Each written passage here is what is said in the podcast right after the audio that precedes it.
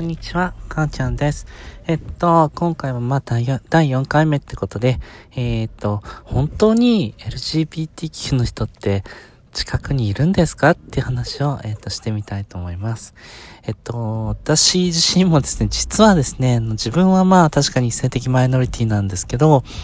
まあ、自分と同じような人がですね、本当に近くにいるのかって思った時に、昔はですね、本当に1、2年前までは、もしかしていないんじゃないかなっていうふうに思ってました。まあね、あの、統計とかで見ると7%か8%とか、もしくは佐藤さんとか鈴木さんみたいな名字の人と同じくらいの割合いるんだよとかって聞くんですけど、自分のなんか感覚としては、本当にそのいるいるのかなっていうのをずっと思ってました。で、えっと、私がですね、それを、あ、本当にいるんだなっていう、やっぱり、あの、まあ、実感したケースっていうのがあって、今日はちょっとそういったことについて話してみたいなというふうに思います。で、えっと、ちょっと前まではですね、えっと、まあ、会社とか行ったもですね、えっと、周りの人が、いや、周りにそんな人いないからさ、とかっていう話を聞いていて、ああやっぱり、まあ自分はカミングアウトしてないので、まあ、まあそうだよねって、まあ私もどっかで思ってました。で、ある時、あのー、私の同僚のですね、男性の方がですね、一緒に飲みに行こうってことで、まあ会社帰りに急に誘われたんですね。で、まあ急に誘われたので別にその時は空いてたので、はい、いいですよって言って、まあ、一緒に飲みに行ったんですけど、まあ、お酒が進んでですね、こう、だんだんいい感じになってきた時に、急にですね、その同僚の方がですね、実は、みたいな話を始めて、で、その人は、えっと、いきなりカミングアウトされました。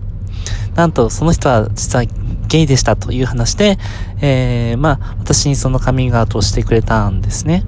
で、ただ、まあ、私がそれをどう受け取ったかっていうと、まあ、ゲイさんってですね、私から言わせるとすごく、まあまあ、確かに性的マイノリティなんですが、私から言うとすごいメジャーな感じなので、あ、そうなんだってぐらい、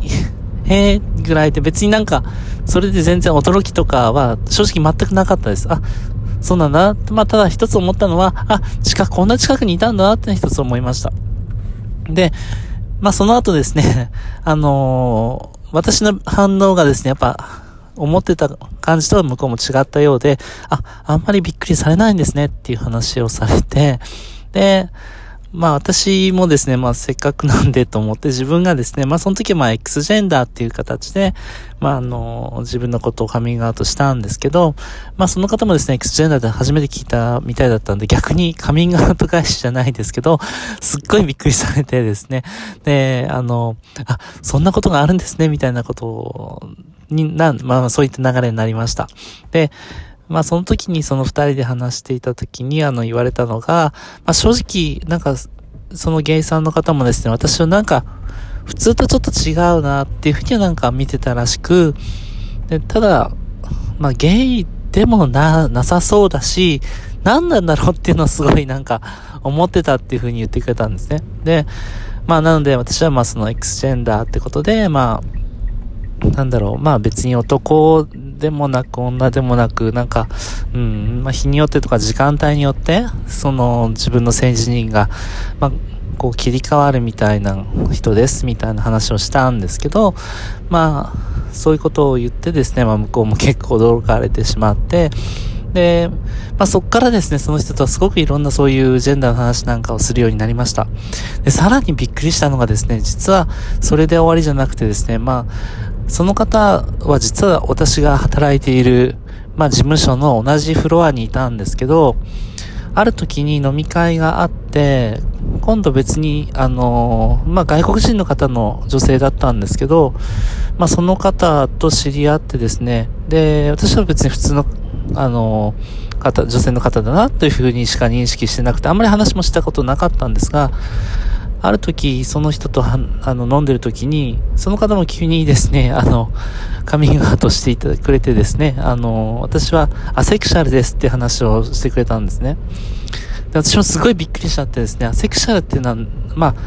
名前というかその、そうですね、聞いたことがあるっていうぐらいだったので、まあ、どういう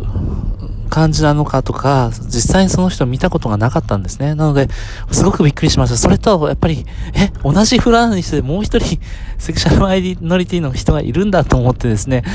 あの、それは結構びっくりしました。だから、結局、まあ、知ってるだけでもうそれで同じ、あの、フロアの中でも、セクシャルマイノリティの人がですね、3人もいると。で、まあ多分全部で50人弱ぐらいだったので、あ、確かにいるんだなと。でもしかすると、他にもいるんじゃないかなってそれからすごく思うようになりました。で、うちはですね、会社でそういう、あの、非常に恵まれていてですね、あの、あのそういったセクシャルマイノリティの人たちが集まった、その、えー、まあ、サークルじゃないんですけど、えー、まあ、そういう、まあ、うんと、集まりみたいなのがあって、そしてまあ人事の人を中心に様々な活動をしてるんですね。なので、まあそういったところでも他のゲイさんに会うことがあったりとかして、えー、少しずつ、あのー、まあ知ってる方が増えていきですね。しかも、あのー同じ Q のカテゴリーの方が他に2人もいてですね。で、今ではその Q の人たちだけで集まって一緒にカラオケしたりとか飲んだりとかそんなことまで、まあ、できるようになったんですけども、まあそういったことを通じてですね、あの今まで本当に知らなかった。だから存在自体は知ってたんですけど、まさかその人がそういうセクシャルマイノリティだとは全然思いもよらなかったので、まあそういったことがあるんだなと。で、やっぱ自分の近くでですね、それだけあると、やっぱり思ったのが、私は知らないだけでですね、別に決して自分だけじゃなくて、近くにも本当に身近にいるんだなっていうのをすごく、あの、今実感しています。なので、まあ、これは私が実際に経験した話なんですけども、えー、皆さんの周りでもですね、きっと多分もういないかなとは思っていてもですね、えっと、知らないだけっていうケースが多分非常に多いと思うんですね。なので、えっと、いないとかじゃなくて、やっぱりあの気をつけるべきところだったりとか、あそういったところはですね、まあ、特に発言ですよね。そういうのでですね、やっぱりその、LGBTQ の人それぞれがですね、あのー、まあ、苦手とするようなですね、会話だったりとか、まあ、言い方だったりっていうのがあるので、まあ、そういうのをやっぱ気をつけていくと、えっと、より良いコミュニケーションが取れるんじゃないかなというふうに思います。で、まあ、具体的にじゃあどんなことを言われると嫌なのかとか、まあ、その、まあ自分が辛く思うみたいなことについては、またですね、ちょっと改めてそういう話もさせていただけるといいかなというふうに思っています。ということでですね、今日は実際に周りに LGBTQ の人がいるのかななんていうことをですね、私の、まあ、経験ですね、私も自身自身もそういうことを思ってたことがあったので、当事者でありながらもですね、なのでまあそういう話をちょっとさせていただきました。はい、ということで、えー、今日はちょっとですね、あの、いつもよりちょっと長くなっちゃったんですが、ここまでにしたいと思います。また私のこういった経験をもとにですね、まあ皆さんにいろんなそのジェンダーの話ができればなというふうに思ってますし、またこれを通じてですね、皆さんもその LGBTQ の、まああの、まあ特に私たちクイア、クイアですね、クリアとかクエスチョニングの、あの、人に対する、カテゴリーに対する理解が少しでもまあ深まってくれると嬉しいなと思って、今日はここにまでにしたいと思います。はい。ということで今回もありがとうございました。